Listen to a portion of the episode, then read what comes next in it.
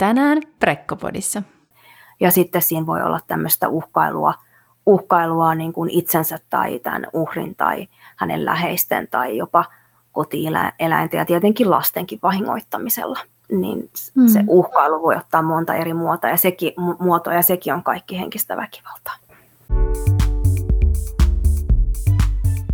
Kuuntelet Prekkopodia, kaikkea asiallista ja asiatonta keskustelua raskaudesta, vanhemmuudesta ja elämästä. Aiheita pohditaan mielenkiintoisten vieraiden kanssa joka viikko. Tukea odotukseen ja vanhempana olemiseen. Preggo.fi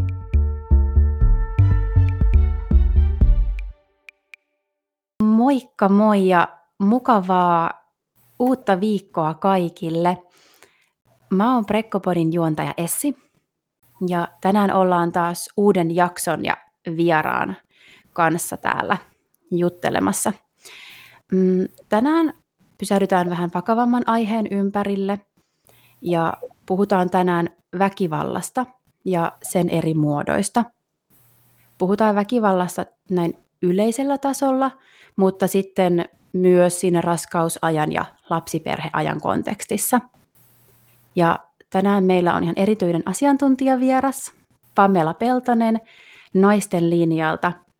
Ja Naisten linjahan on yhdistys, joka tekee nimenomaan ennaltaehkäisevää työtä väkivaltaa vastaan, mutta sitten toimii myös jo väkivaltaa kohdanneiden naisten apuna ja parissa.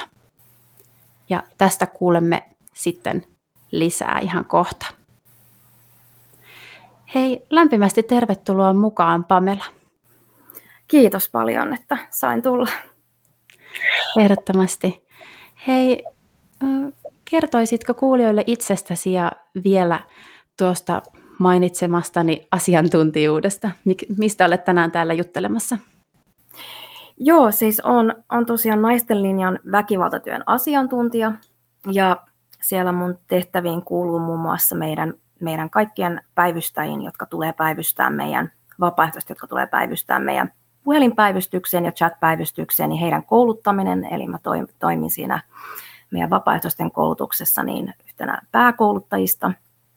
Ja sitten äm, perehdytään heidät sitten myöskin erikseen vielä sit siihen päivystämiseen. Ja, ja sitten sen lisäksi mä koordinoin meidän tota, ää, ryhmätoimintaa, eli meidän kasvokkai, kasvokkain tapaavia ryhmiä. Helsingissä on avoin ryhmä ja sitten on tämä meidän Olen selviytyjä suljettu ryhmä. Ja sitten erikseen nämä, nämä koordinoin ja sitten vielä ohjaan ohjaan näissä meidän tota, verkkovertaistukiryhmissä, eli näissä meidän valtakunnallisissa ää, tukiryhmissä, jotka, joihin sitten kuka vaan, kene, kuka vaan lähisuuden väkivallan uhri ihan mistä päin Suomea tahansa voi, voi osallistua. Ja ne on sitten ehkä enemmän suunnattu siihen toipumistarkoitukseen, että, että voisi toipua niistä lähisuuden väkivallan kokemuksista. Ja, ja tota, mm, no siinä ehkä tärkeimmät mun työtehtävät. Sitten mä myöskin annan, annan haastatteluja medialle eri niin kuin lähisuuden väkivaltaan liittyvistä aiheista tai naisiin kohdistuvaa väkivallasta ylipäänsä, että, että nytkin sitten, sitten vielä erikseen teille sitten tämä, tämä tämmöinen haastattelu. Hmm. Joo, mahtavaa, että ollaan saatu, saatu sut mukaan ja kuullaan tosi, tosi, tosi tärkeästä aiheesta. Joo, ja vielä naisten linjasta sen verran, että tosiaan kyseessä on, ää, niin kuin toit jo vähän esille, että, että on kyse tämmöisestä ää, järjestöstä, joka on voittoa tavoittelematon valtakunnallinen järjestö, jonka siis ihan ensisijaisena tehtävänä on, on tukea ja auttaa naisia, jotka on kokenut väkivaltaa tai sen uhkaa, ja sitten heidän läheisiä myös. Ja meillä on nimenomaan just nämä puhelin- ja chat-päivystys, tai nämä palvelut niin, ja vertaistukiryhmät sitten tähän tarkoitukseen. Just näin. Eli aika tämmöinen matalan kynnyksen niin kuin linja teillä, että Kyllä. periaatteessa on helppo, tai ajatuksena olisi, että olisi helppo ottaa yhteyttä. Juuri niin, juuri niin. Joo, mahtavaa. Mm, mennään hei sitten aiheen pariin. Mm, no sä käytit tuossa termiä lähisuhdeväkivalta. Onko se nyt oikea termi tai lähteä tavallaan tästä asiasta keskustelemaan vai Mitä se, no, pitäisikö meidän vaikka se lähisuhden väkivalta tähän alkuun määritellä? Joo, kyllä, se olisi varmaan aika, aika hyvä, että tämä tämmöinen, äm, ehkä tämmöinen vanha-aikainen termi olisi sitten tämä kotiväkivalta, jota jotkut ehkä vielä käyttää, mm. mutta tota, nykyään puhutaan lähisuuden väkivallasta ja, ja THL, eli Terveyden hyvinvointilaitos, jakaa jakaa tämän niin kuin termin eri alalajeihin. Sieltä löytyy parisuhdeväkivalta ja sieltä löytyy perheväkivalta. Ja, ja perheväkivaltahan tunnetaan myöskin sitten niin kuin poliisin ää, kotihälytysten tehtävälajina ja, ja sitä käytetään sitten myös rikosilmoitusten luokitteluissa. Ja ja sitten on vielä erikseen, kun puhutaan nuorten välisestä seurusteluväkivallasta, niin se on sitten myös erillinen terminsä, mikä, mikä eroaa sitten, poikkeaa vähän tästä aikuisten parisuuden väkivallasta, koska nuoret vielä, hehän vielä niin kuin yrittää hahmottaa, että millä tavalla olisi oikein seurustella tasa-arvoisesti ja näin. Ja, ja heillähän ne on vielä kes, keskeneräiset nämä tämmöiset kehittyneet nämä kognitiiviset taidot ja, ja tunnetaidot ja muut, niin ei, ei vielä ihan välttämättä hahmota, että mikä on seurustelusuhteessa ihan ok ja mikä ei, niin, niin tota, heidän, heidän tavallaan seurusteluväkivalta on sitten vielä erikseen, mutta tänään mä tuun ehkä kaikista niitä just puhumaan tästä, tästä parisuuden väkivallasta tai perheväkivallasta, mutta käytän termiä lähisuuden väkivalta tälleen yleisterminä. Mm. Joo. Hyvä, hyvä täsmennys. Ja jotenkin toi, mainitsit tuosta kotiväkivalta-sanasta, että mikä on vähän vanhentunut, niin on se tietysti jo varmaan vähän sille rajaava, että jotenkin, että on kodin sisäpuolella tapahtuvaa jotain mm. sellaista mm. yksityistä ehkä, eikä niinkään sitten, että lähisuhdehan varmaan voi tarkoittaa ja tarkoittaakin tosi monenlaista suhdetta. Joo, kyllä, joo. Joo. No tuossa kävitkin nyt eri tavallaan noita termejä lävitse. Miten sitten, niin kuin, voiko tunnistaa, ja voikin varmaan tunnistaa sitten eri muotoja tavallaan tälle väkivallalle? Joo, tota, vielä tuosta lähisuuden väkivallan itse asiassa termistä, niin, niin, niin kuin nimensä mukaisesti, niin se tarkoittaa nimenomaan siinä lähisuhteessa tapahtuvaa väkivaltaa. Ja yleensähän se on just se parisuhde esimerkiksi. Ja mehän saadaan siis lähtökohtaisesti eniten yhteennottoja joko, joko nykyisen kumppanin tekemästä lähisuuden väkivallasta tai entisen kumppanin tekemästä väkivallasta. Ja noin, noin 80 prosenttia meidän yhteennotto kattaa nämä. Ja, ja sitten tota, tähän lähisuuden väkivallan sisälle sitten, että niitä kuuluu niitä erilaisia väkivallan muotoja. Ja, mm. ja niistä ehkä niin kuin kaikista isoin ja dominoivampi on, on tämä henkinen väkivalta. Ja se on se, mikä niin kuin aiheuttaa erityisen paljon piinaa tälle uhrille siinä suhteessa, suhteessa ja psyykkistä kärsimystä ja kaventaa hänen elämää merkitsevästi ja kahlitsee hänet ja musertaa hänet myös niin kuin sekä, sekä syykkeeltä että toiminnaltaan. Ja sitten sen lisäksi, sen henkisen väkivallan lisäksi on sitten muita, muita muotoja. On fyysinen väkivalta, mikä on se ehkä se kaikista ilme, ilmeisin ja parhaiten tunnettu. Ja sitten on vielä seksuaalinen väkivalta ja digitaalinen ja taloudellinen. Et näistä kaikista voin toki kertoa ihan erikseen, mutta mennäänkö, syvennytäänkö näihin vielä nyt sitten? Joo. Joo. Joo. Kyllä, voidaan, voidaan varmaan tässä keskustelun lomassa ehkä, ehkä nousee sitten vielä. Ja muutkin heräsi heti kysymyksiä kyllä, niin. kyllä näistä. Että just erityisesti jos nyt pohditaan myös siinä raskaus- tai vaikka lapsiperheajan kontekstissa, niin jotkut, no en tiedä voiko sanoa niin, että jotkut voi ehkä nousta sieltä jotenkin enem, enemmän kuin toiset, en, en, en tiedä, mutta tuli vaan tämmöisiä ajatuksia. Joo. Joo. Mm, no mitä sitten, miten vaikka tutkimuksesta tai mitä sä tiedät tavallaan niin näistä taustatekijöistä, voiko semmoisia tunnistaa, että mitä, mitä sieltä lähisuhdeväkivallan taustalta usein löytyy? No mä ehkä lähtisin katsoa tätä, että näitä taustatekijöitä niin kuin sieltä, sieltä sen tekijän, tekijän näkökulmasta, jos siihen voidaan, siihen voidaan hetkeksi keskittyä. Eli, eli minkälaisia taustatekijöitä sieltä löytyy, kun puhutaan tämmöisestä niin kuin tyypillisestä tekijästä esimerkiksi, niin, niin hänellä on ensiskin hyvin tämmöinen haitallinen ja vaarallinen suhtautumistapa ja, ja asenne yleensä naisia kohtaan. Hyvin tämmöinen vahva usko tämmöisiin vanhanaikaisiin perinteisiin sukupuolirooleihin, eikä, eikä häntä kiinnosta tasa-arvo tai, tai antaa kumppanille ihan tämmöisiä perusihmisoikeuksiakaan, että, että sieltä löytyy tämmöistä ajattelua, että, että hän on niin kuin oikeutettu omistamaan sen naisen ja, ja ikään kuin oikaisemaan hänet, jos väittää vastaan asioissa ja alistamaan hänet omaan tahtoon omien tarpeiden mukaan ja, ja tota, oikeutettu oikeastaan mihin vaan, mikä on niiden omien etujen mukaista, riippumatta siitä, että miten, miten haitallisia seurauksia siitä on sitten sille uhrille. Mm. Ja kuuluu myös tämän niin kuin uhrin turvallisuuden tunteen ja jopa niin kuin ihan vapauden riisto, että ei pääse niin kuin toteuttamaan itseään. Ja, ja tota, monesti sitten tätä mallia on voitu saada esimerkiksi äh, omalta isältä, joka, jonka on nähnyt niin kuin olevan epäkunnioittava, äh, käyttänyt vähintään niin kuin esimerkiksi henkistä väkivaltaa, niin sitten äitiä tai tytärtä kohtaan molempia. Et niin se ajattelumalli tai toimintamalli sit helposti sit iskostuu tähän poikaan, joka sitten aikuisena miehenä ajattelee ja asennoituu ja samalla tavalla sitten omaan kumppaniin aikuiselämässä ja, ja on omaa sen saman ajattelumaailman ja arvomaailman sitten helpommin.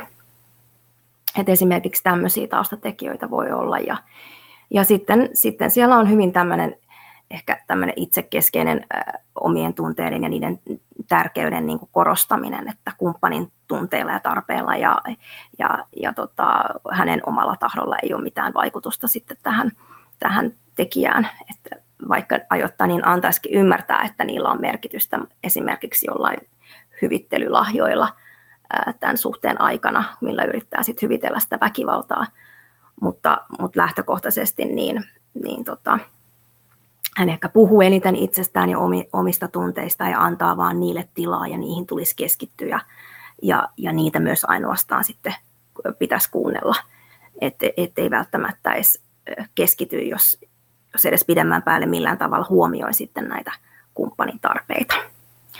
Ja, ja taustalla näissä on aina myös tämmöinen hyvin voimakas tämmöinen kontrollin ja hallinnan ja vallanhalu, joka voi, joka voi vaikuttaa jopa vähän pakkomielteiseltäkin, mutta, mutta tämmöiset löytyy sieltä taustalta. Ja, mm. Mutta esimerkiksi siinä näin alkuun. Niin. Mm.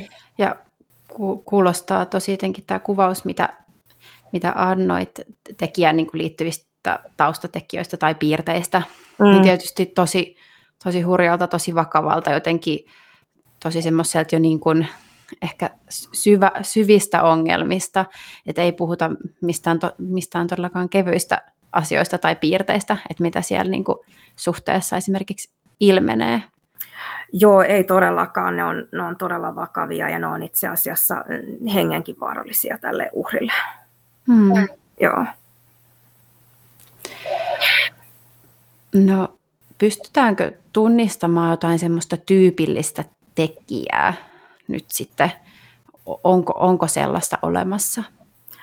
No ehkä just noiden piirteiden pohjalta, mitä mä just kerroin, niin, niin niiden pohjalta pystyy tunnistamaan jo niin kuin, äm, suhteen melko varhaisessakin vaiheessa, koska yleensä niitä alkaa tulee esille siellä varhaisessa vaiheessa, mutta muuten, muuten siis tekijöillä, tekijöillä sekä uhreilla että tekijöillä voi olla hyvin erilaiset taustat, että siellä on, on toisia, jotka on korkeasti koulutettuja esimerkiksi ja toiset ei. Toiset voi olla hyvin korkeassa yhteiskunnallisessa asemassa ja korkeapalkkaisia, niin kovapalkkaisessa työssäkin. Myös yllättävän moni väkivallan tekijä on hyvin korkeassa yhteiskunnallisessa asemassa, jopa näkyvässä asemassa, niin että näkyy esimerkiksi nimi mediassakin aina silloin tällöin. Toiset tulee hyvin varakkaista ja, ja näennäisen niin kuin hyvistä lähtökohdista, toiset taas ei. Ja, ja tota, mutta tyypillinen tämmöinen tekijä on, on niin kuin se, mikä niin kuin näitä yhdistää, on se, että ovat eri niin kuin äärimmäisin manipuloivia ja, ja tosiaan itsekeskeisiä valha, vallanhalusia. Että, mut, ja uhritkin on keskenään sit hyvin erilaisia, että he, heilläkin niin kuin nämä samat, samat asiat, mitä mä äsken luettelin, luettelin, niin vaihtelee heidän välillä tosi paljon. Mm, varmasti. että heistäkään ei pysty sanoa, että, että uhri on, on, on varmasti ähm, tuolla tuommoisessa ympäristössä kasvanut tai, tai että, että he, he ovat niin kuin huonosti koulutettuja tai köyhiä tai mitään tahansa tähän, tähän, tähän liittyvää, että, että ei pysty määrittelemään sen mukaan ollenkaan. Että jos, jos jotain piirteitä nyt haluaa heistä hakea, niin yleensä he ovat ainakin erittäin hyvän tahtoisia, empaattisia ja sellaisia ihmisiä tämä maailma tarvitsee itse asiassa enemmän eikä vähemmän. Eli, eli se nyt on ehkä ainut heitä yhdistävä tekijä, mutta mm. se nyt ei kerro kovinkaan paljon. Että... Niinpä. Mm. Ja ehkä mitä jäi mieleen tuolta nyt, mitä kerroit niin noista tyypillisen tekijän taustasta tavallaan, että ei voida paikantaa mitään semmoista selkeää, just vaikka yhteiskuntaluokkaa tai mitään, että, että tyypillinen tekijä voi olla periaatteessa kuka tahansa, mutta sitten mikä sieltä nousi, niin oli ehkä se lapsuus, että, että yhdistää kuitenkin se, että on jonkinlaisia huonoja vaikutelmia sitten sieltä omasta lapsuudesta, ehkä jotain traumoja, mitkä sitten siirtää mahdollisesti eteenpäin. Joo, eikä, eikä välttämättä traumat niin kuin on niin, niin vaikuttavassa asemassa, että kyllä se on se tietynlainen malli, minkä he saa erityisesti isältä. Että heidän mm. ei ole mm. tarvinnut kohdata esimerkiksi, äh, sitä on ilmeisesti tutkittu jonkin verran, että, että äidin väkivaltaisuus ei välttämättä vaikuta poikiin yhtä lailla kuin sen, että miten he ottavat mallia isästä, joka on esimerkiksi henkinen, henkisesti, riittää, että on henkisesti väkivaltainen esimerkiksi äitiä ja omaa tyttäriä kohtaan. Eli se, se ikään kuin suhtautuminen naisiin on se, minkä he omaksuu sieltä helpommin. Mm. Tässäkin tietenkin on poikkeuksia, mutta, mutta siis näin lähtökohtaisesti. Niinpä. Joo. No, mm, pystyykö sitten tunnistamaan jotain sellaisia NS-varoitusmerkkejä, jos, jos vaikka ajatellaan, että on sellaisessa tilanteessa, että miettii, että onkohan tässä mun suhteessa nyt asioita pielessä, mutta on, onko jotain semmoisia varoitusmerkkejä, mitä, mitä voisi lähteä tarkkailemaan, tai jotain semmoisia, mit, mitkä jo tavallaan kertoisi, että asiat ei ole oikein? Kyllä joo, niitä itse asiassa löytyy aika paljonkin. Ähm, ne on vaan tosi vaikeasti havaittavissa, että se tästä tekeekin tästä ilmiön niin haastavan, että, että miten sä pystyt niin kuin ehkäistä tai ennaltaehkäistä sen, että sä ajaudut suhteeseen väkivaltaisen miehen kanssa, niin, niin se on itse asiassa todella vaikeaa olla, olla estämättä sitä.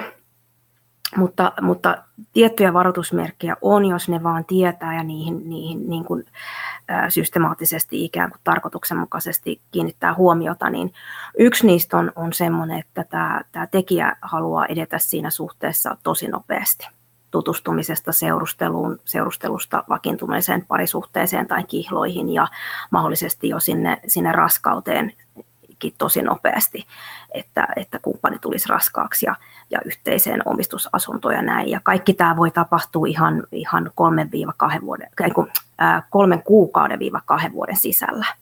Mm. Eli se, se eteneminen on tosi, tosi nopeaa. Et siitä kannattaa olla varuillaan, jos, jos mies haluaa niin on liian vakavissaan siitä suhteesta liian varhaisessa vaiheessa ja suunnitellut jo tulevaisuudenkin etukäteen, että miten, miten he tulee elää ennen kuin on edes niin kuin oikeasti kunnolla tutustunut siihen toiseen.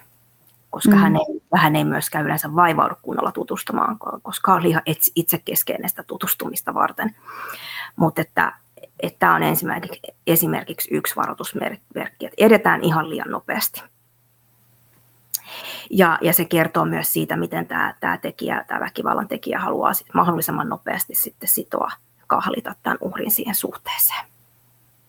Että tämmöistä nopeaa etenemistä rakkausasioissa on, on virheellisesti romantisoitu ihan liian pitkään ja se, sen pitäisi kyllä loppua ja harjoittaa ennen kaikkea semmoista malttia siinä tutustumisessa ja seurustelussa ja rauhassa tutustutaan hänen tämän niin kuin toisen osapuolen historiaan ja tarkkaan havainnoitaisiin häntä, hänen puheitaan mm. ja tekoa ja käyttäytymistä. Ja tapahtuuko jotain hämmentäviä asioita, jotain ristiriitaisuuksia, mistä pitäisi olla huolissaan, onko puheet ja teot ristiriidassa, onko hänellä aggressiivisia reaktioita tai aggressiivista itseilmaisua myös vaikka muihinkin ihmisiin liittyen tai ja varsinkin miten hän puhuu ex-kumppanistaan ja se on, se on myös yksi varoitusmerkki Eli jos hän puhuu todella halveksivasti hänen edellisestä kumppanistaan, ei ottanut mitään vastuuta siinä, oma, siinä entisessä suhteessa. Ja tämä tulee ilmi ja vielä kertoo, että vaikka että tämä ex-kumppani on syyttänyt häntä väkivaltaisuudesta. Se on niin kuin tosi iso varoitusmerkki. Ja jopa se, että tämä ex-kumppani on voinut tehdä hänestä rikosilmoituksen. Tämä tekijä voi kertoa, että, että se oli ihan aiheeton, mutta hyvin harvoin näitä tehdään kuitenkaan aiheettomasti. Ainakaan nämä uhrit ei tee. Eli tota, se on myös yksi varoitusmerkki, että millä tavalla hän puhuu siitä ex-kumppanistaan. Ja sitten yksi, yksi mikä tulee myös ilmi melko varhaisessa vaiheessa, on semmoinen omistushalu tai mustasukkaisuus, joka sitten rajoittaa semmoista omistushalua ja mustasukkaisuutta, joka rajoittaa sen kumppanin elämää ja, ja vapautta. Ja, ja kertoo että siitä, että haluaa niin kahlita ja, ja vahtia toista ja näin. Eli sekin on valitettavasti, omistushalu ja mustasukkaisuuskin on nähty niin, kuin niin pitkään rakkauden merkkinä, että sitä on tosi vaikea niin kuin tunnistaa, että se ei itse asiassa välttämättä kerro rakkaudesta yhtään mitään. Hmm.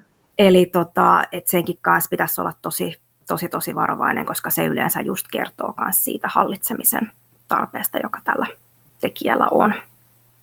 Eli jos hän alkaa rajoittaa niin kuin sun, sun elämää, sosiaalista elämää, esimerkiksi sitä, että sä näet ystäviä, ja varsinkin jos sä näet ystäviä, jotka, jotka ei ole samaa sukupuolta kuin sinä, niin, tota, niin hän, voi, hän voi sitten hyvin omistushaluisesti ja mustasukkaisesti ja pelottavalla tavalla käyttäytyä sitten näihin asioihin liittyen. Ja sitten vielä semmoinenkin merkki voi olla, että hän tässä niin kuin seurustelun melko varhaisessa vaiheessa tekee semmoisia suureleisiä palveluksia palveluksia, jota, jota sä et ole pyytänyt ja jota sä et halua tai jotka tekee sut jollain tavalla epämukavaksi ja sitten myöhemmin osoittautuukin, että hän on tehnyt niitä vain sen takia, että sä olisit hänelle jonkinlaisessa kiitollisuuden velassa. Tai hän voisi sitten esimerkiksi väkivallan aikana tai sen jälkeen muistuttaa sua siitä, mitä hyvä, hyvä tyyppi hän on, kun hän on tehnyt sulle niitä palveluksiakin aikaisemmin ja sä et ole vaan osannut arvostaa häntä. Eli tämmöinenkin voi olla merkki, merkki mm. sitten tulevasta ja, tota, ja sitten semmoinen, kannattaa niin kuin kiinnittää, sekin on varoitusmerkki, kiinnittää huomiota hänen kielenkäyttöön ja, ja käyttäytyykö hän niin kuin jo, jo varhaisessa vaiheessa epäkunnioittavasti niin, että hän, hän pilkkaa tai mollaa tai halveksi ja välillä hän verhoo nämä, nämä tämmöiset loukkaukset niin, loukkaukset niin vitseiksi. Ja, ja ylipäänsä semmoinen tosi huolestuttava merkki, että sit kun hän, hän, hänelle niin kuin tuo nämä asiat esille, miten hän käyttäytyy epäkunnioittavasti, niin hän ei ota minkäänlaista vastuuta kuitenkaan siitä omasta käytöksessään siinä parisuhteessa. Et, että kaikki on aina tämän, tämän uhrin vika ja, ja, ja tämä tekijä ei tunne syyllisyyttä. Ja jos hän pyytelee niin kuin toistuvasti jotain, jotain käytöstään anteeksi, niin hän ei kuitenkaan tarkoita sitä, koska kohta hän taas toistaa näitä samoja vahingoittavia tekoja. Hmm. Ja, ja sitten kun vähän, vähän vielä edetään siinä suhteessa, niin tulee ilmi, että semmoinenkin varoitusmerkki, että hän haluaa niin kuin olla siinä suhteessa niin kuin kaikin puolin hallitsevassa asemassa ja määrätä ihan kaikesta. Et siinä ainakin tämmöiset, mitä ensimmäisenä tulee mieleen, sitten vielä semmoiset niin merkit, että, että kun puhuin tuosta rajoittamisesta, niin hän voi tehdä sitä niin kuin – äm, tosi hienovaraisesti alkuun. Hän voi ikään kuin vihjailla, että, että onko sun nyt tarpeen nähdä sitä, sitä jotain tiettyä ystävää noin paljon tai työkaveria tai, tai onko, onko nyt noiden sukulaisten tarpeellista tulla tänne meille kylään ja, ja tota, sä voisit tota työntekoakin vähän vähentää, että sun ei tarvitsisi itse asiassa tehdä noin paljon töitä tai toi työpaikka on sulle ihan väärä tai, tai ei noin opiskelut, mitä sä opiskelet, ei ne johda mihinkään tai, tai mm, tiedätkö, toi, on lii, toi vaate on kyllä nyt liian paljastava, tai va, va, va, vaihtoehtona, että ei ole tarpeeksi seksikäs toi vaate, tai, tai noin sun harrastuksetkin on ihan vähän hölmöjä, ja, ja, ja pikkuhiljaa tämä niin kuin vaan lisääntyy ja lisääntyy, että pyritään niin kuin kaventavaa tämän, tämän toisen ihmisen elämää ja kaikkea, mitä siihen kuuluu, mikä on niin kuin tavallaan niin kuin parisuhteen ulkopuolella toteutuvaa. Mm. Tämmöisiä, tämmöisiä merkkejä, varoitusmerkkejä esimerkiksi. Joo, Siinä tuli jo monta. Joo. Ja tietysti toi on myös mielenkiintoista toi tavalla, että miten se voi tapahtua pikkuhiljaa, tavallaan myös ihan huomaamatta lähteä tavallaan syvenemään, että just kerroit tästä tavallaan tämmöisestä pikkuhiljaa etenevästä tästä lopu, lopuksi, että tavallaan mm. ikävästä kommentoinnista ja ra- rajoittamisesta mm. Sitten. Että sitä on varmaan myös tosi vaikea tunnistaa tavallaan, että, että jos se lähtee tavallaan pienestä liikenteeseen. Joo, nimenomaan se on, se on sen, sen takia se onkin ja se, ja se perustuu sen onnistuminen juuri siihen, että se alkaa tämmöisestä, mitä on vaikeaa huomata, hienovaraista – ää, ikään kuin manipulointia ja sitten siitä vaan yltyy sitten entisestään, että et, mutta alkuun se voi olla niin hienovarasta ja sen takia se on vaikea tunnistaa. Ja, ja varsinkin kun nämä tekijät on niin taitavia, niin älyttömän taitavia manipuloimaan yleensä näitä uhreja, että senkin puoleen se on niin vaikea tunnistaa, kun ammattilaisetkin menee halpaan tähän manipulointiin. Hmm. Mm. Kyllä. Mm, tuossa ihan, nyt en muista enää, katso se ajatus, että mikä sanoit, että mikä oli se ihan ensimmäinen NS-varoitusmerkki. Mm, mutta... se, että edetään niin. liian nopeasti. Mm. Joo, just se. Niin. Että mun tuli jotenkin siitäkin mieleen, että, että mitä sä, osaatko vastata tai tiedätkö se, semmoista, että, että missä määrin nämä niin kuin, tekijät esimerkiksi tiedostaa itse toimivansa näin, vai, et, vai voiko siellä taustalla olla jotain semmoista tiedostamatonta toimintaa? Osaatko sanoa siihen? Siihen mä osaan sanoa sen, että, että ne, joilla on hirveän vahvana se kontrollin ja hallinnan tarve, ja, ja, ja näissä tapauksissa, kun he pyrkii ikään kuin sitomaan sut siihen suhteeseen, kahlitsemaan sut mahdollisimman nopeasti, niin siinä on, tätä kutsutaan niin kuin tätä kahlitsemista ja tätä hallintaa tässä muodossa niin, niin semmoiseksi pakottavaksi kontrolliksi. Ja se on tutkitusti ihan tietoista toimintaa näitä tekijöiltä. Hmm. Joo, se on tutkitusti valitettavasti ihan tietoista. Joo. Joo. Just mm. No, miten sitten, jos huomaa olevansa semmoisessa tilanteessa, että on suhteessa, jossa on jonkinlaista väkivaltaa, mutta ei vaikka tiedä, että miten, mi, mihin niin ottaa yhteyttä, mi, mitä tehdä, Joo. Niin mi, miten lähteä poistumaan tämmöisestä suhteesta? Joo, no, no jos on yhtään epävarma siitä, että onko omassa suhteessa kyse lähisuhdeväkivalta ja, ja se kysymysmerkki voi olla hyvin pienikin, ää, niin aina voi olla yhteydessä erilaisiin palveluihin ja, ja tota, meidän, esimerkiksi just meidän palveluihin on, on ovat tähän tarkoitukseen. Meidän päivystäjän kanssa voi jutella nimenomaan siitäkin kysymyksestä, että onko tässä kyse lähisuuden väkivallasta ja jos on, niin mitä, mitä muuta mä nyt voin vielä tehdä tälle asialle. Että, mutta että meidän niin puhelinpäivystys ja chat-palvelu on esimerkiksi tähän tarkoitukseen ja, ja sitten jos sattuu, sattuu se asuu niin tässä tässä pääkaupunkiseudulla, niin voi tulla meidän avoimeen ryhmään ja sitä kauttakin saada kuulla vähän muilta heidän kokemuksia lähisuuden väkivallasta ja, ja sitä kautta tavallaan niin kuin vähän kuunnella, että, että, että onko munkin suhde ollut, sisältääkö se jotakin näitä, näitä elementtejä, mitä mä nyt kuulen täällä ryhmässä. Eli, eli on, ja sitten kun onneksi näitä vertaistukiryhmiäkin, esimerkiksi Ensi- ja Turvakotien liitto järjestää ää, valtakunnan niin kuin ympäri Suomea, niin, niin, tota, niin niihin voi, heihin voi olla yhteydessä myös. Äm, niin palveluita kyllä löytyy, et siinä täytyy sitten vaan, vaan rohkeasti olla yhteydessä johonkin tämmöiseen matalan kynnyksen palveluun ja, ja vähän niin kuin selvittää itse, että, että jos on epävarma, että tässä on kyse lähisuuden väkivallasta.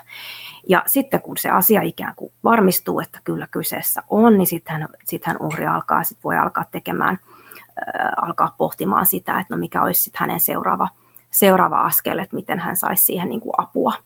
Ja, ja joskus on esimerkiksi sitä meidänkin päivystäjät tekee, tekee tota niin, niin, yhteenottajien kanssa turvasuunnitelmaa siitä, että miten on turvallista niin kuin lähteä sit sieltä vaikka yhteisestä kodista pois. Ja, ja mahdollisesti siihen, siihen voi sitten sisältyä se, että mennään esimerkiksi turva, turvakodin kautta sitten aloitetaan sitten uusi elämä. Ja, ja tota, koska jo monesti sitten näistä suhteista niin, niin äm, se turvallisin reitti on just sieltä turvakodin kautta että mennään sinne salaa. ja, ja, tota, ja sitten hän, ää, joillakin paikkakunnilla on mahdollista sitten vielä turvakodin jälkeenkin, joko sieltä turvakodista käsin, käsin aloitetaan sitten se, se uuden, uuden asumisjärjestelyn niin kuin järjestäminen, että sieltä voidaan joistakin, joistakin paikoista järjestää kriisiasumista niille, joilla on esimerkiksi lapsia, niin sen turvakotijakson jälkeen tai muuta. Mutta sitten sieltä voi ikään kuin alkaa järjestää sitä uutta elämää sen kautta. Hmm. Ja joskus voi riittää sekin, että muuttaa tilapäisesti esimerkiksi jonkun, jonkun tota niin, vanhempien luo tai sisaruksen luo tai jonkun sukulaisen luo tai ystävien luo, mutta se ei tietenkään aina ole turvallinen vaihtoehto, koska siinä, on, siinä voi olla se vaara, että tekijä sitten suuttuu näille uhrin, uhrin tota niin, läheisille niin hänen suojelemisesta, että, että siinä pitää olla sitten tarkkana, että minkäla, minkä, minkälaista muotoa se väkivalta on jo ottanut ja kuinka vaarallisesta tekijästä on kyse. Mm. Mutta mut toki jos ei vielä esimerkiksi omisteta sitä yhde, yhdessä sitä asuntoa, että ei ole siitä mitään asuntovelkaa, niin sittenhän jos ollaan esimerkiksi vielä vuokralla, niin sittenhän tavallaan uhri voi alkaa salaa katsoa myös itselleen niin kuin, äm, uutta niin kuin vuokra-asuntoa tai näin, että tavallaan lähtee siitä, siitä suhteesta sit helpommin pois myös kuin se, että jos olisi niin kuin yhteinen, yhteinen talo ja siitä laina ja kaikki. Joo. Ja tällainen niin kuin oman, oman työn puolesta, kun olen tuolla lastensuojelussa sosiaalityöntekijänä, niin mm. voin mainita myös sen, että, että myös sellaisissa tilanteissa, että just, jos, just jos on lapsia, ja, niin uhri voi aina myös ottaa, ottaa yhteyttä mm, lapsi, tämän, niin kuin lapsiperheiden tai lastensuojelun päivystykseen, minkä kautta sitten voidaan myös ohjata turvakotiin. Että se on myös yksi, yksi reitti, mitä kautta sitten niin kuin erityisesti lapsiperheet Kyllä, voi, joo, hakea tämän, apua. Hmm. Joo, tämä meinasin jo ehdottomasti myös mainita, että sitten, niin kuin, jos on vielä niin kuin raskaana esimerkiksi ja tätä tapahtuu, niin sittenhän on myös neuvola, mistä saa niin kuin, matalan kynnyksen apua ja nykyään neuvolahan on ihan, ihan velvollisuus kysyä ja kartottaa muun muassa lähisuuden väkivaltaa ja tarjota sitten siihen niitä asia, asianmukaista tukea ja tukipalveluita. Ja, ja tietenkin just tämä lastensuojelu, jos sulla on alaikäisiä lapsia, niin on aina – aina sitten vaihtoehto, että heihin ollaan yhteydessä ja mielellään ollaankin. Hmm. Mm. Joo, ja sitä ei kyllä kannata pelätä sillä että, että, että moni voi myös ajatella, että se on semmoinen, että, että jotenkin, että lastensuojelu sitten ei, niin kuin, että ei uskalla ottaa yhteyttä, tai ajattelee jotenkin, että, että no, Joo. Voi, voi olla mitä tahansa skenaarioita päässä, että jotenkin, että, että sitten lapset viedään pois tyypillisesti, mutta että niin kuin, ei Joo. se kuitenkaan niin, niin siis mene, että... Joo, tämä on itse asiassa sellainen asia, minkä mä, mitä mä haluaisin korostaa, minkä mä haluaisin tuoda esille, koska, koska todellakin niin, niin äm, varsinkin näillä lähisuuden väkivallan uureilla, niin heillä on, on pelkoja. Niin kuin ihan muissakin tilanteissa olevilla, joilla on lapsia, niin on äh, tota, lastensuojella nähdään jotenkin niin kuin pelottavana tahona semmoisena mörkönä, joka, joka tulee ja, ja ottaa huostaan lapset ja sä et enää mm. ikinä näe niitä tyylisesti, mikä on tosi, mikä on tosi harmillista, että lastensuojelu on, on ehkä joidenkin mielessä saanut tämmöisen kuvan, koska, koska loppujen lopuksihan se huostaanotto on ihan viimeinen keino, jota he käyttää. Mm. Ja kaikkia muita keinoja niin kuin harkitaan ennen sitä ja on tietyt kriteerit, minkä perusteella he voivat ottaa huostaan ja, ja eivät voi ottaa, jos ne kriteerit ei täyty ja niin poispäin. Eli, ja, ja lastensuojelu pyrkii järjestämään erilaisia erilaisia tota, niin, tukitoimia näihin tilanteisiin, jos vaan, jos vaan suinkin mahdollista. Että, että mä toivoisin, että, että tätä lastensuojelu ei niin kuin tahona pelättäisi niin paljon, että heihin ei sit oltaisi näissä tilanteissa yhteydessä, jossa on, jossa on aivan välttämätöntä. Jos väkivaltaa kotona tapahtuu niin, ja siellä on alaikäisiä lapsia, niin on, on aivan välttämätöntä olla yhteydessä. Ja mä toivoisin, että, että rohkeammin oltaisiin niin. Haluan rohkaista niin kuin kaikkia lähisuuden väkivallan uhria siihen, että uskaltaisi olla lastensuojeluyhteydessä tarpeen mukaan. Kyllä, se on just näin. Joo. Hyvä nosto vielä tämä. Joo. No mä mietin, että olisiko tässä kohtaa ollut hyvä vielä käydä läpi ne, missä alussa puhuit eri väkivallan muodoista, fyysistä, taloudellista, henkistä. Joo. Mainitsiko myös jo, joku oli myös, mutta että ker, kerro toki, mä että kun, ja mainitsit myös se, että myös vähän sitä väkivallan muodosta riippuen sitten tavallaan, että miten, miten hyvä lähteä toimimaan, niin Joo. jos määritellään nämä vielä. Joo, käydään, käydään niitä läpi. Aloitetaan siitä henkisestä, koska se on se, mikä, millä tämä, tämä tekijä niin kuin, täysin niin kuin musertaa ja nujertaa sen uhrin hänen, hänen oman tahdon alle. Ja, ja se on se, mitä kaikki itse asiassa uhrit kertoo, että, että kaikista eniten heitä, heille aiheutti kärsimystä ja pitkäaikaisia vaikutuksia esimerkiksi traumaoireiluun ja, ja semmoista psyykkistä, psyykkistä, vakavaa psyykkistä oireilua, ää, niin, niin tämä nimenomaan tämä henkinen väkivalta. Ja, ja siihen kuuluu erilaisia piirteitä. Muun muassa tämä tekijä pyrkii, voi pyrkiä esimerkiksi vähättelemään tätä uhria jatkuvasti, toistuvasti, systemaattisesti. Itse asiassa kaikki tämä, tämä mitä he sitten henkistä väkivaltaa harjoittaa, niin on, on toistuvaa ja jatkuvaa ja, ja systemaattista.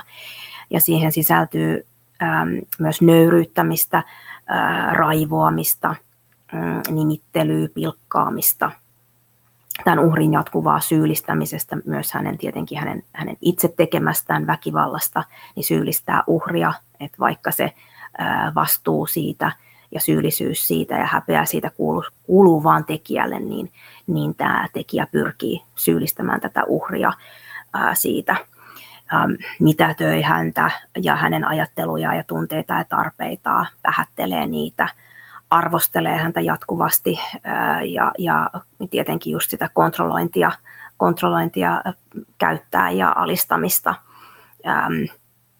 Voi kiristää häntä, voi valehdella jatkuvasti kaikenlaisista asioista, jopa omasta toiminnastaan tai siitä, mitä on itse sanonut, eli pyrkii niin kuin kääntämään ihan vääristämään asioita tosi paljon ja, ja painostaa tätä uhria erilaisiin asioihin, äh, käyttää ehkä pelottelutaktiikoita, kaiken näköisiä häirintätaktiikoita, äh, voi hajottaa tavaroita, äh, yhteisiä, yhteisiä tavaroita kodissa tai, tai tämän uhrin tavaroita, ähm, huonekaluja sun muuta, voi estää häntä nukkumasta. Tämä on hyvin tyypillinen keino, mitä monet käyttää. Että oikein silleen niin kuin aiheuttaa niin niin semmoista piinaavaa kärsimystä, että jos et sä niin kuin pitkään aikaa pääse kunnolla nukkumaan, niin silloinhan se myöskin niin kuin sun toimintakyky alenee hirveän paljon, ja tämäkin on niin kuin taktisesti, taktisesti niin kuin mietittyä toimintaa tältä tekijältä. Ähm, henkiseen väkivaltaan kuuluu myöskin tämä muista ihmissuhteista eristäminen sitten ähm, tavalla tai toisella. Mm. Ja sitten hän voi jopa syömistä määritellä, eli kaikki, kaikki tämmöisiä niin kuin ihan äm, uhrin kehollisiinkin toimintoihin niin liittyvää hän, hän voi pyrkiä hallitsemaan. Ja ihan sieltä kodin, kodin niin kuin perusasioista lähtien. Ja sitten siinä voi olla tämmöistä uhkailua, uhkailua niin kuin itsensä tai tämän uhrin tai hänen läheisten tai jopa kotieläinten ja tietenkin lastenkin vahingoittamisella. Niin, niin mm. se uhkailu voi ottaa monta eri muotoa ja, sekin, muotoa ja sekin on kaikki henkistä väkivaltaa. Et siinä, äh, siinä esimerkkejä niin kuin henkisestä väkivallasta. Ja sitten tämä henkinen väkivaltahan toteutuu myös sitten digitaalisen väkivallan kautta. Eli varsinkin just tämä, tämä äm, uhrin niin kuin valvonta ja, ja hänen niin kuin elämän rajoittaminen ja, ja sen mustasukkaisuuden verukkeella monesti. Ja sitten, sitten se voi ilmentyä esimerkiksi niin, että, että soitoilla ja tekstiviesteillä pommittaa tätä uhria, kun hän on ulkona ystäviensä kanssa tai, tai ra- rajoittaa hänen sosiaalisen median käyttöä tai vahtii sitä tai kontrolloi sitä tai äm, jollakin tavalla äm, muunkin teknologian sitten käytö ja aktiivisuutta pyrkii rajoittamaan. Hän voi asentaa valvontalaitteita esimerkiksi tämän uhrin älylaitteelle ja, ja, ja ikään kuin vakoilla häntä, jopa niin kuin, vähän niin kuin tyyliin stalkata häntä sitä kautta jo niin kuin parisuhteen sisälläkin voi ää, tapahtua tämmöistä vainoamista, että ei pelkästään sen parisuhteen sitten jälkeen. Vaatia tiheää yhteydenpitoa tältä uhrilta, kun hän on jossain muualla, vaikka ihan töissä, tai, tai mm.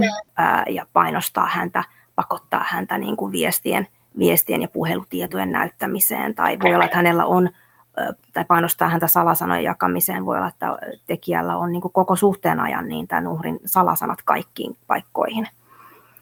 Voi vaatia kumppanilta sitä, sitä intiimin kuvamateriaalin niin kuin tallentamista ja, ja sitten hänelle lähettämistä ja, ja sitten vielä sitten pahimmassa tapauksessa niin hän käyttää sitten tätä eron yhteydessä, että et voi erota musta, koska mulla on näitä kuvia suhta, susta, että kiristää sitten, että näyttää näitä kuvia, kuvia sitten tai videoita sitten muualle ulkopuolisille tahoille. Mm. Jotkut on ihan lähettänyt niin kuin tämän uhrin työnantajallekin tämmöisiä, tämmöisiä videoita ja muita. Ja no sitten jos mietitään sitä fyysistä väkivaltaa, niin sehän on sitten ehkä se kaikista selkein kaikille, mutta siihenkin niin kuin sisältyy tosi paljon erilaisia, erilaisia muotoja, että, että on, sitä, on sieltä lievemmästä päästä on jonkin sortin tönimistä tai tämmöistä sitten läpsimistä ja sitten on hiuksista repimistä ja retuuttamista ja raahaamista pitkin lattiaa, on potkimista, lyömistä ja hakkaamista ja ihan ihan vaikka mitä sitten puristamiseenkin asti ja voi, voi lukita uhri jonnekin tilaan tai pitää hänestä kiinni ja estää hänen liikkumistaan. Jonkin sortin kemiallista vahingoittamista, kun yrittää pitää esimerkiksi hänet jonkinlaisessa lää, lääketokkurassa, koska silloinhan on helpompi myös alistaa. Siellä voi olla myös jotain pakkosyöttämistä tai nälkäisenä pitämistä, mikä kuuluu myös siihen fyysiseen puoleen. Ja, ja sitten tietenkin viime kädessä sitten se ihan se, se tappo tai murha. Eli, eli se henkirikos on sitten siellä fyysisen väkivallan sitten siellä ääripäässä. Mm. Ja sitten jos puhutaan seksuaalista väkivallasta, niin, niin sielläkin niin kun on, on tämmöinen niin kun jana, että, että mikä on lievää ja mikä on sitten, sitten sitä kovempaa, että siellä voi olla sitten ihan tämmöistä niin kun, semmoista epäasiallista puhetta tai siellä niin kuin lievimmässä päässä, mutta sitten, sitten voi olla, että on jo niin kuin semmoista ei-toivottua koskettelua, semmoista ahdistelua ja häirintää. Ja, ja, ja tätä tapahtuu, ja tämä on kaikki sitä, jos ei, ole niin kuin, jos ei olla ei pelkästään siitä syystä, että ei nyt olla samalla sivulla niin kuin seksuaalimieltymyksistä, että ei pidä ymmärtää sitä näin, vaan, vaan tämä, tämä on niin kuin ihan semmoista selkeästä, selkeää ei toivottua niin kuin seksuaalista käytöstä.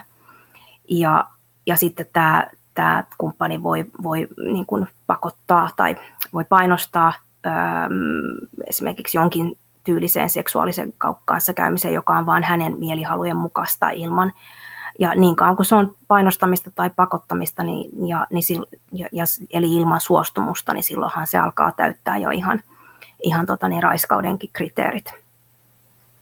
Hmm. Eli, tota, että, ja, mutta sitten lievemmässä päässä voi olla ihan sitä, että siellä on tämmöistä, en tiedä kuin, kuin käytössä, yleiskäytössä tämä vielä on, mutta on kuuluu aika paljon tämmöinen niin body shaming, eli, eli, eli pyritään niin kuin jatkuvasti niin kuin jollain tavalla halventamaan naista niin kuin ulkonäön perusteella.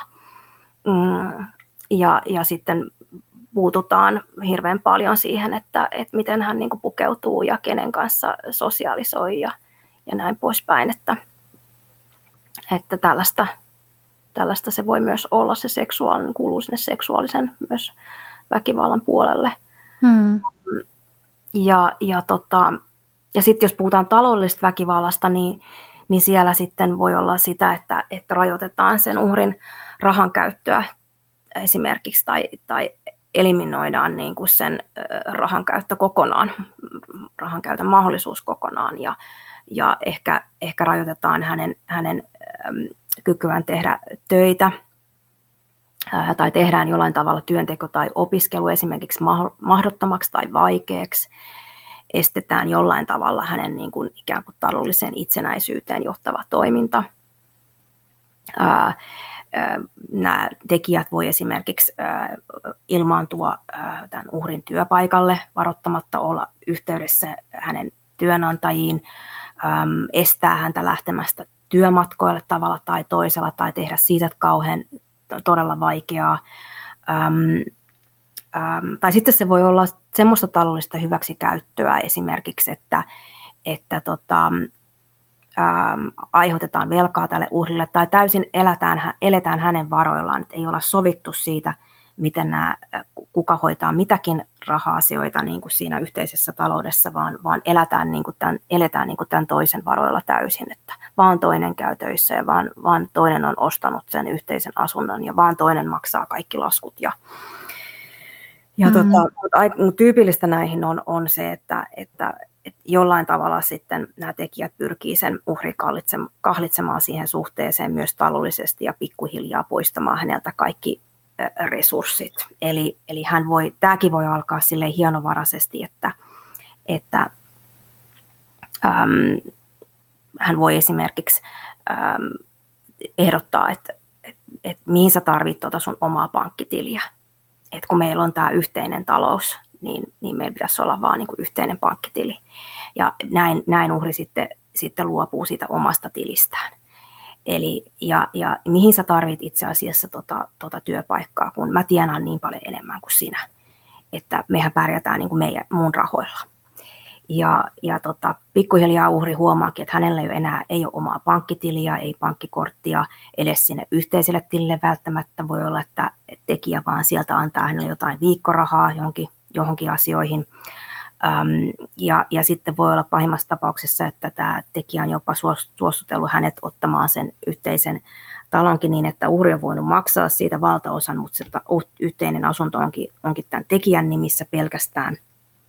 Ja tällä tavalla niin kuin kahlita, kahlita tämän uhrin myös siihen suhteeseen, että hänelle ei yksinkertaisesti ole taloudellisia resurssejakaan enää lähteä sitä suhteesta. Mm. Tämmöisiä esimerkkejä tulee nyt näin äkkiseltää mieleen. Niin, ja mm. tietysti se on, jotenkin ajattelen, että kun nämä on oikeita, oikeita kokemuksia, to, tosi, tosia asioita, mm. mitä ihmiset kokee, niin Kyllä. se on niin, kuin, niin, niin vakava asia, että jotenkin sitä monesti myös varmasti vaikea käsittää, että ihmiset elää tämmöisissä todellisuuksissa, Kyllä. missä elämä on näin rajoitettua tai niin kuin väkivallan uhan tai väkivallan alla, niin Kyllä, joo. Mm, no, miten sitten sä osaisit asiantuntijana sanoa siihen, että voidaanko vetää jotain semmoista tai tehdä jotain rajanvetoa, että millaisissa tilanteissa ajatellaan, että tekijä voisi vielä parantua, tai ajatellaan, että kannattaisi jäädä katsomaan se suhde, ja onko jotain semmoisesta, missä, missä tilanteessa ehdottomasti ei? Joo, joo. No joo, tähän on aika, aika selkeä vastaus, että, että parantumista niin sanottua voi tapahtua ainoastaan tilanteissa, jossa tämä tekijä aidosti ottaa vastuuta siitä omasta käytöksestään ja aidosti sitoutuu siihen oman ajattelumaailman ja, ja asenteiden ja, ja, ja arvojen ja tähän suhtautumisen muutokseen. Ja, ja että hän, hän panostaa siihen omaan kehittymiseensä – pitkäjänteisesti myös sitten mahdollisesti sitten jonkun ammattiavun kautta tai avulla, tuella. Mutta ei terapia, väkivallan tekijät ei lähtökohtaisesti hyödy varsinkaan psykoterapiasta, mutta siitä voidaan puhua erikseen. Mutta löytyy siis auttavia mm. tahoja näihin, esimerkiksi lyömätön linja ähm, teke, yrit, pyrkii tekemään just tätä tekijätyötä. Mutta siis niin kuin sanottu, parantumista voi tapahtua ainoastaan siinä tilanteessa, että tekijä todella aidosti ottaa vastuuta siitä omasta väkivallastaan ja haluaa pysyvää muutosta sen osalta. Mutta on todella harvinaista, että, että nämä tekijät sitoutuu tällaiseen työhön. Ja, ja he eivät yleensä edes lähde hakemaan sitä ammattiapua, koska he ei näe itsessään ja siinä omassa toiminnassaan mitään vikaa. He eivät suostu sitä hyväksymään, että siinä olisi mitään vikaa. Ja tota, tai sitten jos he lähtevät, niin ne voi käydä siellä hyvin näennäisesti ja esittää ikään kuin muuttuneensa sitoutumatta kuitenkaan siihen isoon työhön, mitä heidän pitäisi itsensä kanssa tehdä. Ja, ja to, yksi toinen syy, minkä takia he, he niin kuin, äm, ettei, ei, ei ole todennäköistä, että, että näin tapahtuu, on, kun he, he ei suostu ottaa ikään kuin vastuuta siitä, mitä he tekevät. He voi mm. esimerkiksi pyytää toistuvasti anteeksi, mutta he eivät kuitenkaan sitten mitenkään muutu tai paranna sitä käytöstä ää, ää, pysyvästi pidemmän päälle, vaan, vaan ihan tilapäisesti. Ja tämäkin on osa sitä ikään kuin sen uhrin, uhrin niin kuin huijaamista ja manipulointia. Ja, ja syyn sille tietenkin sille uhrin vahingoittamisella he, he löytää sitten aina tästä uhrista, että mikään ei ole ikinä omaa vikaa. Ja, ja, tota, ja valtaosa näistä tekijöistä myös eivät, eivät tunne siis syyllisyyttä tai häpeää. Ja jos ne tuntee ää, näitä edes, niin ne vaikuttaa yleensä hyvin lyhytaikaisesti. Että, että yleisemmin niin kuin he sanovat niin kuin uhrille tai antaa heidän ymmärtää, että, että, että uhrin pitäisi tuntea sitä syyllisyyttä ja häpeää, niin kuin mä kerroin jo aikaisemmin. Ja, ja että, että, että tavallaan tämän tekijän ää, antaa ymmärtää, että, tai voi sanoa ihan suoraankin, että sinä sait niin kuin, minut toimimaan väkivaltaisesti. Eli tätä victim blaming, niin kuin olet varmaan kuullut mm. aikaisemmin, että tätä uhrin syyllistämistä he harjoittaa. Ja he ovat tosiaan pelottavan taitavia siinä, että miten he siirtää sen oman syyllisyytensä ja häpeänsä siihen uhriin. Ja, ja he eivät niin kuin myöskään monestikaan senkään takia niin kuin ole, ole muutoshalukkaita eikä, eikä niin kuin valmiita siihen muutokseen, koska he eivät tunne myötätuntoa myöskään näitä uhreja kohtaan. Eli, eli se kärsimyksen aiheuttaminenkin niin kuin on monesti tosi tahallista, niinkin karulta kuin se kuulostaa. Mutta se on toisaalta myös loogista, kun, kun sen tavoitteena on musertaa tämä uhria ja hallita häntä niin kuin mahdollisimman totaalisesti. Eli kaikista näistä syistä niin, niin se parantuminen voi tapahtua ainoastaan siinä tilanteessa, että tekijä aidosti tuntee, et, tuntee niin kuin, että hänen ja, ja, ja tiedostaa sen ja, ja uskoo itse vahvasti siihen, että hänen täytyy ottaa vastuuta omasta käytöksestään ja hän on valmis oikeasti muuttamaan sitä pysyvästi. Mutta valitettavasti tämä on todella harvinaista, koska, koska tota, niin valtaosa tekijöistä on juuri tällaisia, mitä mä just äsken kuvailin. Mm. Ja jotenkin mitä itsellä niin kuin, mitä itse on oman työn puolesta, ihan sitten vaikka netin jostain keskustelupalstoiltakin ja, ja mm. myös tietysti ihan ammatti, mikä on niin kaikkein huolestuttavinta, niin ammattilaisten puheessa myös kuulee sitä ihmettelyä, että miten se nyt voi olla niin vaikeaa päästä eroon väkivaltaisesta suhteesta. Joo. Et, et musta tuntuu, että se on kyllä niin yleisin semmoinen, että et miksi et sä vaan lähde. Joo, kyllä, kyllä.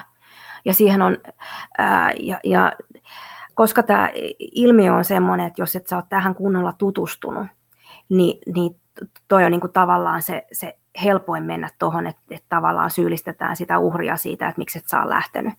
Mutta jos sä kunnolla tutustut tähän ilmiöön, niin sä, sä joudut kohtaamaan sen, että miten, miten vaikeaa sen uhrin on oikeasti lähteä sitä suhteesta. Ja siinä on monta, monta, monta hyvää syytä, minkä takia hänellä on vaikeaa siitä lähteä. Ja niitä syitä ei pidä vähätellä yhtään, ja ne on ihan tutkittujakin.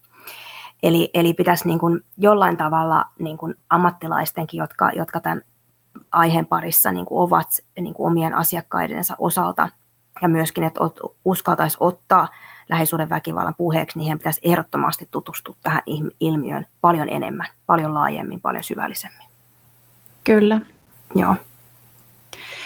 No sitten lupasin kuuntelijoille tuossa vielä, että mm, vaikka tietysti tämä lähisuhdeväkivallan teemahan voi tapahtua missä elämän vaiheissa tahansa, Joo. mutta että puhuttaisiin myös siitä raskausajasta esimerkiksi, Joo. niin voiko siitä sitten niin kuin tunnistaa jotain semmoisia NS-erityispiirteitä tai jotain semmoista, että miten, miten niin lähisuhdeväkivalta voi esimerkiksi raskausaikana ilmetä?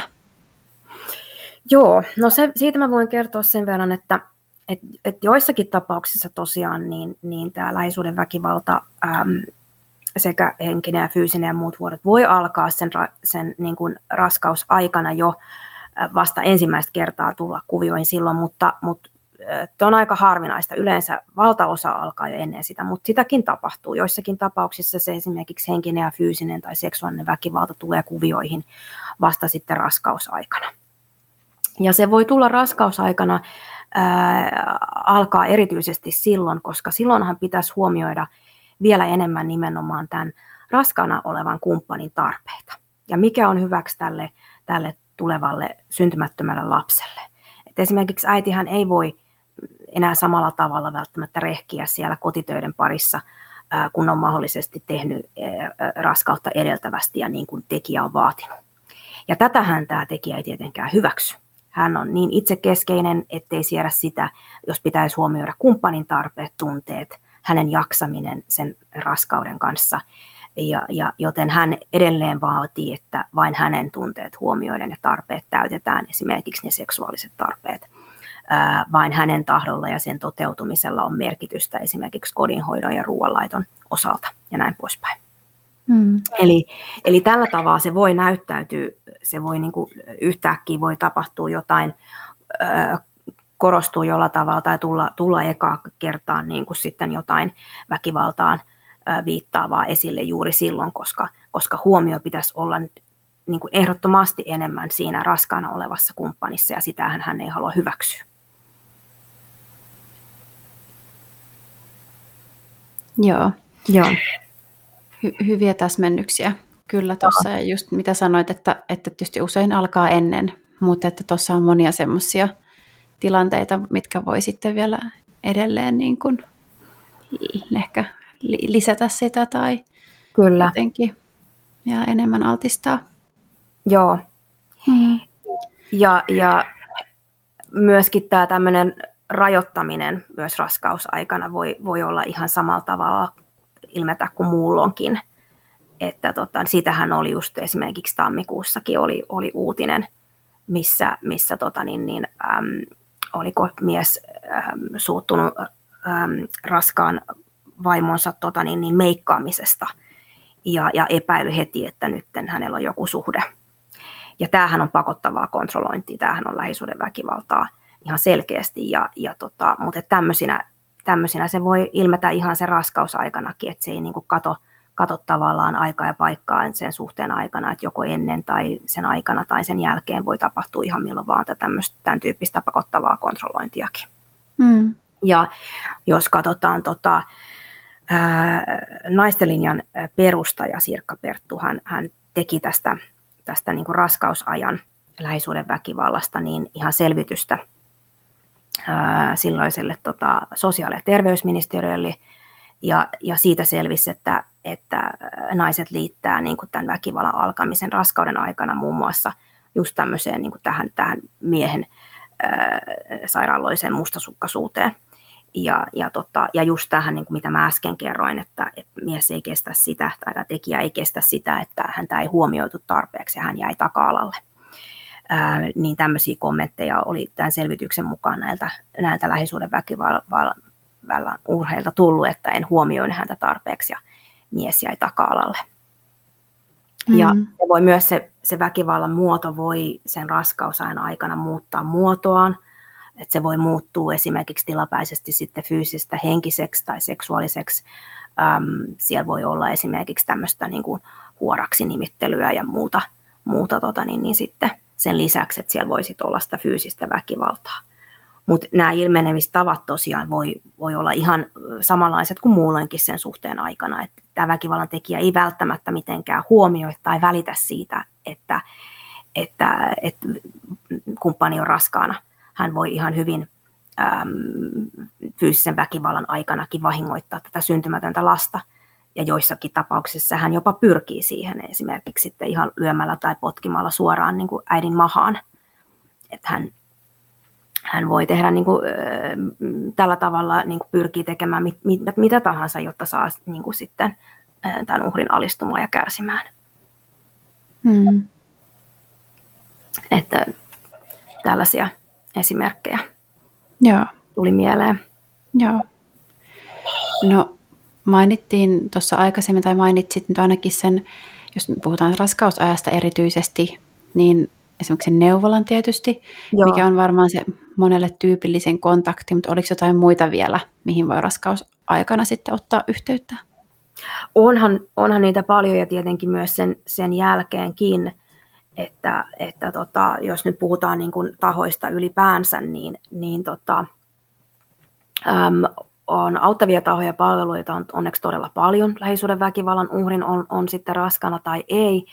Äm, ja niiden löytämisessä ja paikantamisessakin naisten linjan ää, puhelin- ja chat-palvelusta saa, saa tukea apua, koska välillä niitä voi olla vähän, vähän haastava löytää.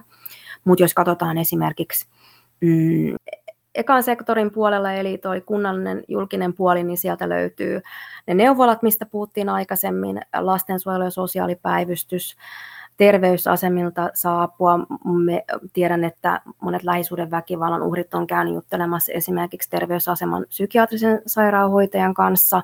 Tot, toki ne tekee oman arvionsa siellä, että milloin pääsee psykiatrisen sairaanhoitajan määräaikaisille vastaanotoille, mutta sekin on mahdollista sitäkin kautta saada tukea apua.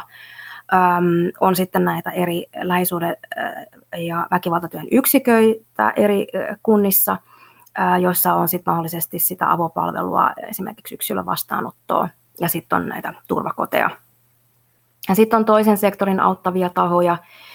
Ne voi olla esimerkiksi just näitä kaikkia yksityisiä palveluja, niin kuin ilmeisesti teidänkin palvelu, ää, mm. eikö vain? Mm, kyllä. ja, ja, tota, ja sitten yksityiset myös terapiapalvelut. Ää, pariterapiaa en kuitenkaan suosittele, koska, koska se ei sovi lähisuuden väkivaltatilanteissa monestakaan syystä. Ää, ei ehkä ehditä niihin mennä tänään, ehkä joku toinen kerta, mutta, mutta tota, terapia on tietenkin myös sellainen, mihin, mihin voisi, mistä voi sitten saada tukea niin kauan kuin terapeutti on, on tietoinen tästä lähisuuden väkivallan ilmiöstä. Ja sitten työterveys on tietty myös yksi siellä yksityisellä puolella. Kolmannen sektorin auttavia tahoja, eli näitä järjestöjä on, on toki tosi paljon, jotka auttaa lähisuuden väkivallan uhreja erilaisissa tilanteissa ja ylipäänsä ää, naisiin kohdistuvan väkivallan kohdalla, niin, niin tota meidän lisäksi, naisten linjan lisäksi, niin on tietenkin Ensi- ja turvakotien liiton palvelut. Heillä, heillä on yksilövastaanottoa, vertaistukiryhmää, turva, turvakotipalveluja. Sitten on rikosuhripäivystys, jonka kanssa voi ehdottomasti ja kannattaa jutella siitä, että, että, että miten voisi viedä esimerkiksi rikosilmoitusta eteenpäin ja sieltä saa tukea kaikkeen äm, oikeusprosessiinkin sitten voi saada tukihenkilön ää, sitä varten. Äm, on tukinaisen, esimerkiksi rais, äh, raiskauskriisikeskus Tukinainen, ähm, auttaa sitten seksuaaliväkivallan ähm, tilanteissa ja, ja sitten on tietenkin ähm, Mannerheimin lastensuojeluliiton kriisipalvelut ja turvakoti esimerkiksi. Ja, ja näiden lisäksi vielä paljon muita, eli, eli kannattaa, voi olla esimerkiksi tosiaan meihin, meihin yhteydessä, että meidän päivystäjä voisi kartoittaa näitä palveluja, että se voi olla vähän, välillä vähän hankalaa löytää niitä itse, mutta, mutta esimerkiksi meidän päivystyksen kautta niin voi saada tähän sit palveluohjausta näiden, näissä asioissa. Hyvä. Onneksi on monia tahoja. Kyllä, joo, todellakin. Mm. Ne täytyy Totta. vaan löytää. Niin, niin tietysti toivottavasti löytyisi jo, jo, jokaiselle sitten se oma. Joo, kyllä. Mm. kyllä. Joo. No sitten vielä hei, ehkä viimeiseksi kysymykseksi sellainen, että miten sitten taas ulkopuolisen silmin tai jonkun muun läheisen kuin itse tässä parisuhteessa tai lähisuhteessa olevan henkilön, ää, no tota, kysymys uudestaan. Joo. Ää, et mitä sitten ehkä viimeisenä kysymyksenä semmoinen, että mitä sitten, jos katselee tätä asiaa vähän niin kuin ulkopuolisen silmin, eli miten auttaa semmoista henkilöä, jonka epäilee tai, tai tietää joutuneen lähisuhdeväkivallan uhriksi? Joo, no jos ajatellaan esimerkiksi, että sä oot, sä oot niin ystävä tai työkaveri tai, tai sitten joku läheinen, vaikka sukulainen tai näin, niin, niin on paljon asioita, mitä siinä tilanteessa kannattaa huomioida. Mm, ensin, ensiskin sellainen, että, että osoittaa sen huolen siitä, siitä tota uhrista, niin kun olette ihan kahden kesken. Ja ilman, ilman sitä väkivallan tekijän läsnäoloa se on tärkeää että huomioi semmoisen asian, koska silloinhan, jos väkivallan tekijä on läsnä, niin tämä uhri ei uskalla puhua rehellisesti siitä, mitä siellä, mikä on hänen kokemus siitä suhteesta ja mitä siellä tapahtuu. Ja sitten kannattaa ihan kysyä suoraan hänen turvallisuuden tunteesta siinä suhteesta ja tapahtuuko siinä mahdollisesti jotain väkivaltaa. Ää, ei kuitenkaan painosta häntä puhumaan, se on tärkeää. Häntä painostetaan siinä, siinä lähisuuden väkivallan puitteissa ihan tarpeeksi muutenkin, niin on tärkeää, että häntä ei painosteta enää sit siinä tilanteessa, kun, kun osoitetaan se oma huoli siitä hänen, hänen hyvinvoinnistaan ja hänen turvallisuudestaan. Sitten tietenkin pitää aina uskoa, mitä hän kertoo ja osoittaa ymmärrystä niistä asioista ja tehdä myös tavallaan se sun oma kanta selkeäksi, että, että, että väkivalta on, on tosiaan aina väärin ja mikään ei oikeuta sitä. Ja tämähän on fakta. Että vaikka väkivallan tekijä kuinka yrittäisi väittää toisenlaista, niin, niin, niin se ei pidä paikkaansa. Ja, ja sitten kannattaa kertoa, että, että on tarpeen mukaan sitten tukena, semmoisena tukena, kun itse on valmis olemaan ja, ja, ja aina kehua häntä sitten, jos hän on rohkeasti uskaltanut siitä asiasta nyt sitten niin kuin paljastaa jotakin. Mm. Ja tietenkin on, on aivan, aivan olennaista, että häntä ei syyllistä siitä, siitä ää, väkivallasta, eikä, eikä myöskään niin kuin ole tarpeellista pyrkiä ymmärtämään sen väkivallan syitä missään, missään nimessä, koska me, se menee sitten siihen, että, että helposti se keskustelu, että nyt tässä pitäisi huomioida tekijä ja hänen mahdolliset syyt, syyt tälle väkivalle, mitkä ei ole relevantteja äm, tässä tilanteessa, vaan, vaan keskittyä vaan niin kuin hänen tämän uhrin tukemiseen. Ja mm. tärkeää, että ei lähde häntä myöskään arvostelemaan, vaikka hän edelleen niin kuin, äh, välittäisi tästä tekijästä tai rakastaisi häntä, tai vaikka palaisi sitten hänen luokseen, koska sekin on hyvin tyypillistä itse asiassa tässä irtautumisessa näissä suhteissa, että voi olla, että sinne tekijän luokse sitten palataan – useampia kertoja ennen kuin sitten loppujen lopuksi irtaudutaan sitten ihan lopullisesti. Mm. Et se on osa sitä prosessia, mitä, mitä läpi nämä, nämä uhrit monesti menee, jos, et kun, kun ne alkavat, niin kun ne menevät läpi semmoisia selviytymisen vaiheita. Siihenkään meillä ei ole aikaa tällä kertaa valitettavasti mennä, mm. mutta, mutta että, että riippuen missä selviytymisen vaiheessa he ovat, he voivat vielä palata tämän tekijän luo useita kertoja. Eli sitäkään, siitäkään heitä ei niin kuin pidä tavallaan sitten lähteä syyllistämään, syyllistämään tai tuoli, tuomitsemaan, että se ei auta heidän tilannetta millään tavalla. Niin, se on varmasti monesti ainut, mitä tietää siinä, mm. siinä hetkessä, että se on mm. risti, ristiriitaista tietysti ulkopuolisen silmin. On, on kyllä, joo. Varmasti hämmentävää. Mutta kun mm. ilmiö on tutustunut paremmin, niin kyllä ymmärtää, että miksi tätä tapahtuu. Kyllä. Joo. Hyvä. Tosiaan Pamela, olisi paljon, mitä voitaisiin täsmentää vielä ja Kyllä. monia eri haaroja tässä, tässäkin teemassa, mutta tosiaan, jotta saadaan pidettyä jakso kohtuullisena, niin, niin että varmaan lopetellaan tähän. Onko sulla vielä jotain, mitä haluaisit sanoa tiivistetysti tai jotain, mitä olisi jäänyt mainitsematta? Öm, no jäi varmaan paljonkin mainitsematta. Öm, mutta tota, ei nyt ihan, ihan heti tule jotain mieleen. No niin, se on ihan okei. Okay. Kertoo, että ollaan paljon höpisty tässä. Kyllä. Joo. No hei, sitten ihan vielä Pamela kysyisin sultakin meidän jakson tyypilliset loppukysymykset. Ja ihan ensimmäisenä kysymyksenä olisi, että olisiko sulla antaa kuulijoille joku suositus mm, liittyen nyt vaikka tähän teemaan tai, tai muuhun? Kyllä joo, tähän teemaan liittyen nimenomaan haluaisin antaa semmoisen suosituksen. Äm, mä en ole ihan varma itse asiassa, onko tästä teoksesta tehty tota, niin, niin suomenkielistä versiota, mutta englanninkielinen äh, kirja nimellä Why Does He Do That? Inside the Minds of Angry and Controlling Men. semmoisen tekijän kuin Lundy Bancroft, ähm, ähm, Jenkki muistaakseni, mm. niin, niin tota, sen suosittelen kyllä kaikille naisille, äh, naisille luettavaksi siitä huolimatta, onko lapsia vai ei, niin kannattaa ehdottomasti se lukea.